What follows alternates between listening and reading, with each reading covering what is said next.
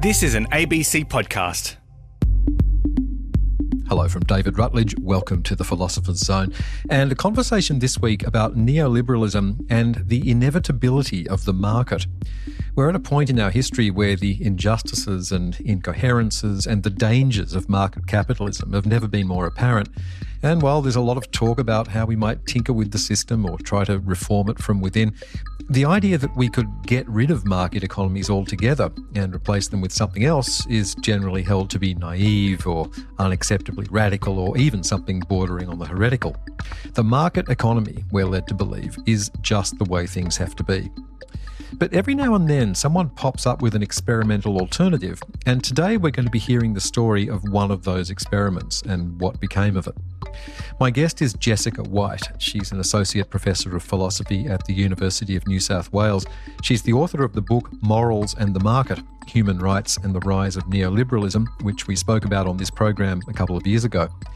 Jessica Whyte is also this year's winner of the Annette Baier Prize, which is awarded annually by the Australasian Association of Philosophy for an outstanding philosophical paper or book chapter. And the paper that won the prize this year truly is outstanding. I'll give you some more details later in the program. Jessica Whyte joins me now. Jessica, welcome back to the Philosopher's Zone. Thank you very much. It's good to be here.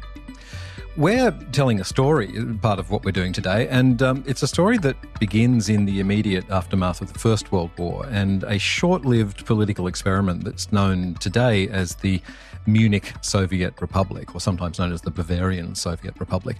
First of all, just tell me about that political experiment. What was going on? So, this is something that happened in the context of the German Revolution in the wake of World War One. That you saw this um, revolution, or in a sense, a series of revolutions in Bavaria, or specifically in Munich, and the establishment, firstly, of a Republican government and then ultimately of a Soviet government. It was a very short lived experiment and it was a fascinating one because it was really a sort of a government that was led by theatre critics and playwrights and poets in its early stage. And it provided the terrain for an attempt to really imagine a different kind of society and a different kind of economy. So, a figure that I've worked on and I'm interested in um, Otto Neurath, who was a leading philosopher and member of the Vienna Circle, traveled to Munich in the context of this Soviet republic. And he wanted to get involved in putting into practice ideas about economic planning that he'd been developing for sort of at least a decade. And so he was appointed as the economic um, sort of the planning commissioner of this uh, Republican government. And he went about trying to put into practice a form of economy that would have dispensed entirely with money and with monetary calculation in favor of what he called calculation in kind or an economy in kind. And this was an economy designed to, I don't know if the quote is, is from him, but he wanted to serve people's happiness. Um, how was that going to work out? I mean, particularly with this um, use of uh, calculation in kind rather than uh, money. How did that all work, and how was it designed to serve people's happiness? Well, I mean, the first thing I think is important to note is that Neurath said that he believed that this kind of transformation could be undertaken in five to 10 years, whereas in fact, this experiment only had several months. So he would argue afterwards that these ideas were untested. And to a certain extent, I think that's correct. I mean, the first thing to say is that he was very much a sort of empirical thinker, and he was interested in trying to develop large scale studies which would actually inform how economies should be organized in the interests of human happiness. Some of the basic aspects of what he was proposing in, involved ensuring minimum amounts of food, of education, of housing, of leisure for all, a general wage system that would have detached the wages that were paid to people from the profitability of the firm in which they worked. Uh, and generally, what he wanted to do was involve as many people as possible through workers' councils and various forms of representative bodies in the control and organisation of economic life. So it's important to note that this came out of a very strong and very widespread at the time criticism of the market economy, that it was racked by crisis, that it generated enormous amounts of unemployment amongst people who wanted to work and could have participated in uh, productive and useful work, that it led to the dumping of raw materials and to underproduction when that production was not amenable to profit making. So on the basis of this kind of criticism, he tried to work out how it would be possible to reorganize economic life. And I think we're going to talk about the socialist or economic calculation debate, but it's worth saying that he was sort of one of the, the early figures to have thought through some of the limits of market economies and the possibilities of moving beyond them. And one of the things that really stands out about his contribution, unlike that of even subsequent socialists, is that this argument that we should abolish money altogether and that monetary calculation could not be the sole basis of deciding what to produce, how to produce. And one of the things looking at him from a distance of a century or so that really stands out is that one of the things that he argued needed to be taken into consideration in any decisions about what to produce was the intergenerational ecological consequences of any particular decision. So, if you were going to make a decision about whether to expand a coal mine or utilize a river for a waterworks to produce electricity or a windmill, you couldn't simply base your decision on profitability. You had to take into consideration the intergenerational ecological consequences of any decision. So he was he was quite ahead of his time in that sense, and I guess there's a sense in which the Munich Soviet Republic was ahead of its time. But as you said, it only lasted for a few months. What happened? Well, it was ultimately violently suppressed. Um, Neurath himself was arrested. He was charged with high treason. Numerous people who were involved in the revolution were also charged, and many, many were slaughtered by the Freikorps, the sort of precursors in some ways to the Nazi Party. And so, in many ways, it was a very sad story. And certainly also, it was a story in which the people involved in that were not free of blame. And I don't think today we would look upon Neurath's plans or those of others in that period and assume that they could simply be taken up wholesale today. Mm. Certainly, one of the real problems that that Soviet had was that while they were in power in Munich, they had generally not convinced people in the surrounding countryside of the wisdom of these kind of experiments.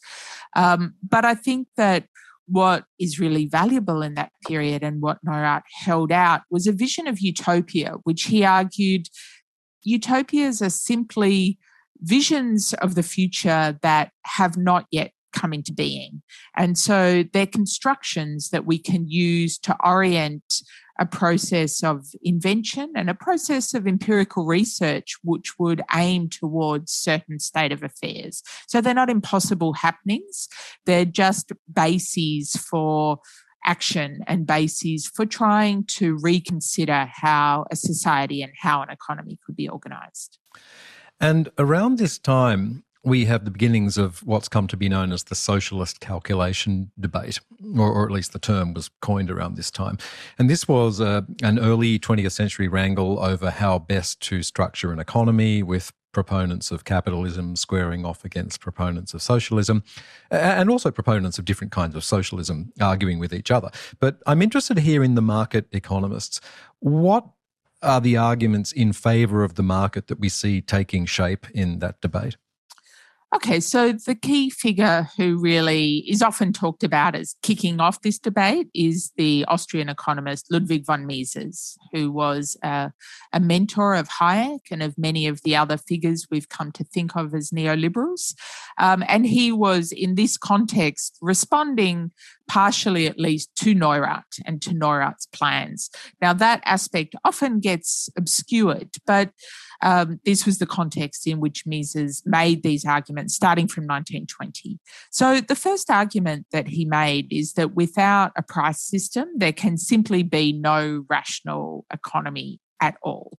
Now, it's worth noting that Mises was working in a tradition of Austrian economics going back to um, Menger, who was um, really the founder of the Austrian school. And he had what we talk about as a subjectivist theory of value. So, against, say, classical labour theories of value, um, Menger and the Austrian school argued that there was no unit or no objective measure of value that values were simply subjective. And therefore, the individual values of people and or of what sometimes gets called use values, the things that we want to use things for, simply can't be compared according to any kind of objective standard. So, what this meant was that only market prices could, in a sense, retrospectively ensure some kind of comparability or commensurability between things as different as apples and windmills, for example. Now, Mises argued that on the level of consumption, it was easy enough to make direct decisions about what we prefer. Do we prefer apples or do we prefer oranges? But that at the level of production and means of production, that it was impossible to rationally make decisions about the use of productive uh, materials and the use of resources without some system of economic calculation which would enable us to determine what form of use was the most efficient. So that was the key argument of Mises that without a price system and therefore also without private ownership of the means of production, that no rational economic calculation would be possible. And then this argument was sort of taken further by Friedrich Hayek, who made a related argument but stressed the problem of knowledge and argued that market societies relied on enormously dispersed forms of knowledge, and that no planner could ever have the ability to sort of consolidate all that knowledge in a way that would enable a rational plan. And that what markets were particularly good at was enabling individuals to act on the basis of their own knowledge, but also by simply looking at prices to act in the absence of knowledge about the factors that have influenced those prices. So, to put that concretely, say there had been a flood on the other side of the world that had decimated wheat supply, individuals may not know about that flood, but they would recognize that the price of wheat had increased and they could therefore substitute something else, barley perhaps, in favor of wheat.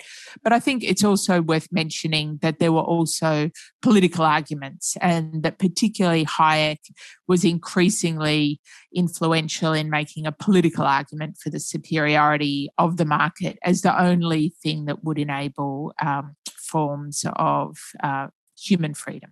Yeah, and peace also plays into this, doesn't it? Mises associated the market economy with peace. Uh, as you've put it in your paper, he saw every market exchange as a peace treaty, while um, planned economies represented violence and coercion. What was he getting at there? Yeah, this is a really fascinating aspect of the, the argument, I think. And I think it's often lost because there's a tendency to think of the socialist calculation debate simply as a technical argument about efficiency and productivity. But Mises' argument was in many ways a political argument from the beginning. And it relied on this idea that because values were inherently subjective, um, what markets enabled was for every individual to pursue their own values and to come to agreements with others without any need to have an ultimate value scale. So each individual could pursue their own plans um, rather than having one single plan which would tell them what needed to be done. Now, the argument was that any attempt to have a single economic plan relied on the imposition of a single value scale, and that the attempt to formulate that value scale could only lead to significant conflict and um, endless bloody fighting, as Mises puts it somewhere.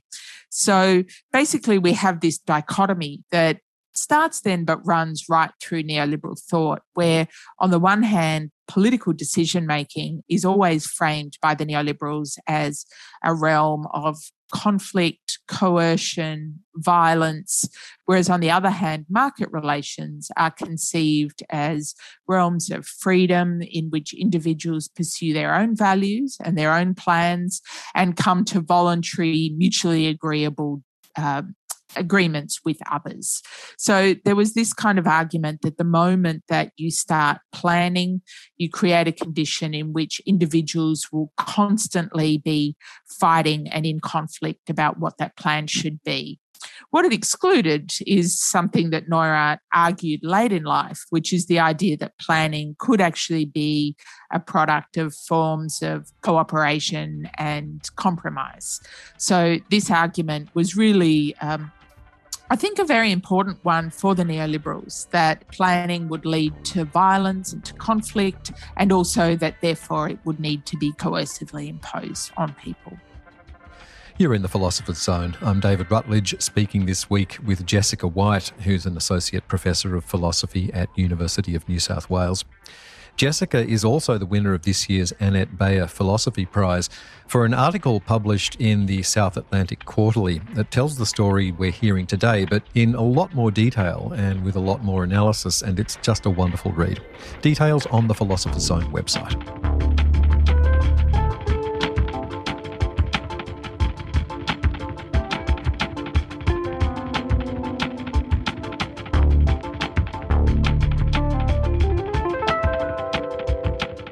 So, you've been telling me how liberal economists like Ludwig von Mises associated the market economy with peace. What interests me is that Mises and his fellow travellers were living in the golden age of European colonialism, uh, perhaps a little past the high watermark, but still the, the project of European empires going out and subjugating other nations in order to plunder their resources and all the violence that resulted. That was all happening and all in the service of capital. Makes it seem ironic, at the very least, that Mises could talk about the market as an instrument of peace in, in the way that he did. How did he try to square that circle? Yeah, that's a very interesting point. And it's something that he actually paid quite a bit of attention to, and his position changed across time. So early on, he actually framed himself as a critic of colonialism and framed colonialism as an illegitimate use of political power to subjugate others, to dominate. And his solution to colonialism was markets. He argued that if all the world's raw materials were simply available for purchase on the world market, then there'd be no need to actually colonize territory. There'd be no need to dominate other people. But interestingly, he consistently made an exception for the British Empire, you know, the cliche right. being that this was the, the empire of free trade. And he argued that this empire existed as what he called a mandatory for civilization as a whole.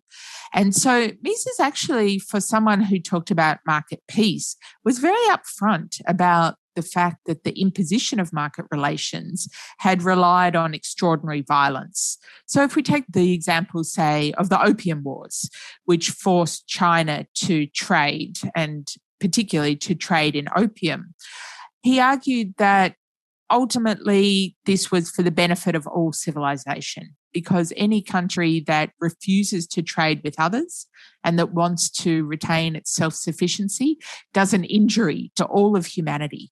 So, this was interestingly a kind of just war argument for trade wars, that just by trying to maintain their self sufficiency, any people can be seen as injuring all others. And so anyone has a right to force those people to offer their raw materials for sale on the world market.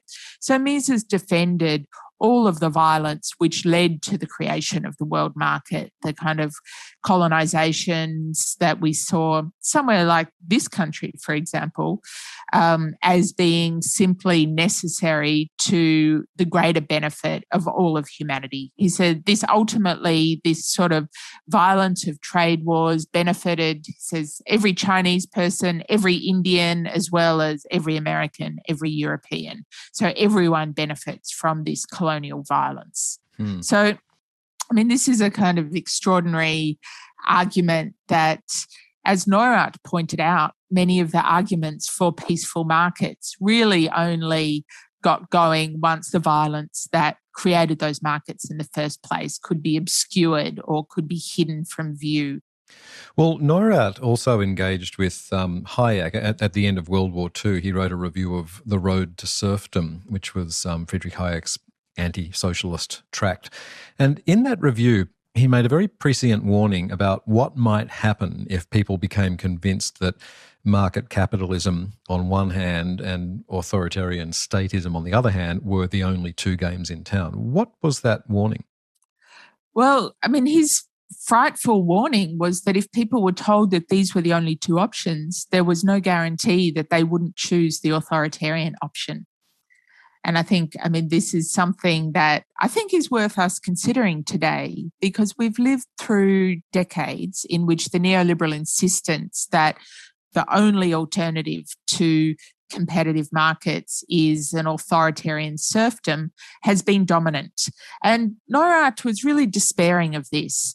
He said, we really need to consider that there's another option, which is the possibility of planning for freedom not an authoritarian form of planning in which the state converts all of society into a giant factory or a barracks, but a form in which people are organized in numerous forms of association and which enables what he termed economic tolerance, different forms of economic orders existing within a single overall plan.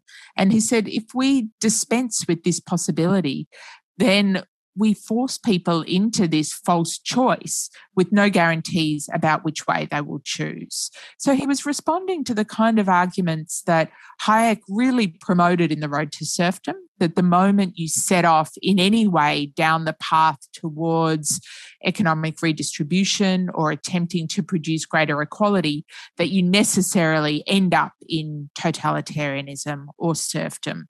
Ludwig von Mises makes one of the most almost kind of parodying versions of this argument where he says, you know, it may be that you start simply with a plan to subsidize milk so that parents can afford milk for their children, but slowly but surely, socialism on the model of the Nazis uh, comes into existence. So it was this kind of automatic progression that Neurath was trying to challenge and saying, no, there are numerous alternatives against the neoliberal insistence that there's no alternative.